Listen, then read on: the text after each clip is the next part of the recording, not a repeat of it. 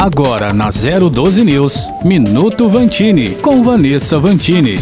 Existe uma frase muito famosa, já repetida por todos os cantos. Não são as respostas que movem o mundo, mas as perguntas. Vários filósofos e pesquisadores, como Einstein e Voltaire, já partiram deste ponto para destacar a importância de sermos seres curiosos. O que isso quer dizer? Precisamos valorizar o nosso lado questionador e investigativo. Lembra quando éramos crianças? Tudo queríamos saber. Por que o céu é azul? Como as árvores crescem? Por que os pássaros voam? A minhoca respira dentro da terra? E os peixes? Como respiram na água? É natural da criança ser curiosa e querer descobrir o mundo ao redor dela. Mas quando e por que paramos de querer entender tudo? É verdade que muita coisa mudou. Se no século passado, e olha que nem faz tanto tempo assim, uma pesquisa era feita na biblioteca, consultando uma enciclopédia, agora é com um clique que as questões são resolvidas. Tudo é tão instantâneo nessa rede virtual que resposta aparece muito rápido e torna-se o menos importante. O valor de um bom projeto está nos questionamentos, no trabalho em equipe,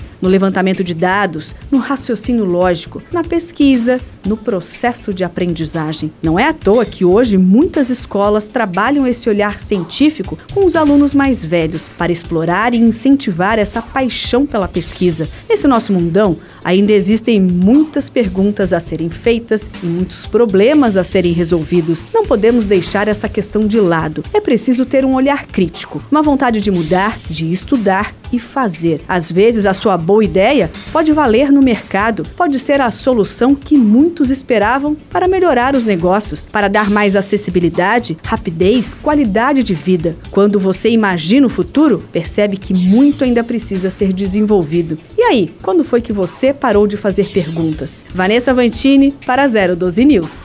Minuto Vantini, com Vanessa Vantini.